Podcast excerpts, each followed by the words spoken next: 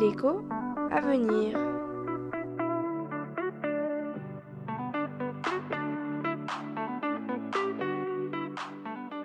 J'aimerais savoir quel est le rôle de la Commission européenne?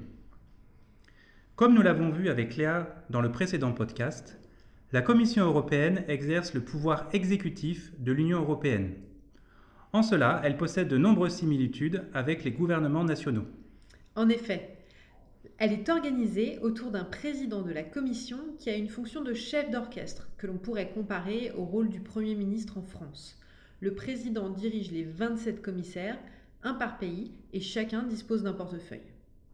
Et comment sont-ils désignés, Léa? Eh bien, Jean-Baptiste, le président de la Commission, qui a un mandat de 5 ans, est désigné par le sommet des chefs d'État et de gouvernement des États membres. Ce sommet porte d'ailleurs le nom de Conseil européen.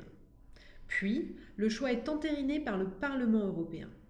Le président nomme alors les 27 commissaires, comme nous venons de le dire, un par État membre, sur proposition des chefs d'État ou de gouvernement de ces mêmes États.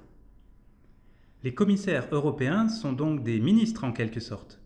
Les portefeuilles les plus importants sont budget et administration, économie, marché intérieur, concurrence, agriculture, etc. Mais au-delà de l'organisation, quel est le rôle de la Commission plus concrètement? Eh bien, les dispositions de l'article 211 du traité de Rome, signé en 1957, donnent trois rôles principaux à la Commission. Tout d'abord, un rôle de gardienne des traités, avec la possibilité de saisie du pouvoir judiciaire. Ensuite, un rôle d'initiative législative en proposant des lois. Elle a donc un pouvoir législatif. Enfin, elle a un pouvoir exécutif en mettant en œuvre les politiques communautaires.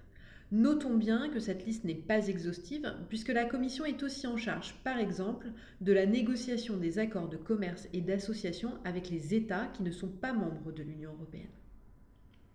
En résumé, la Commission européenne a une fonction exécutive au sein de l'Union européenne dans des domaines clés comme l'économie, le budget et l'agriculture.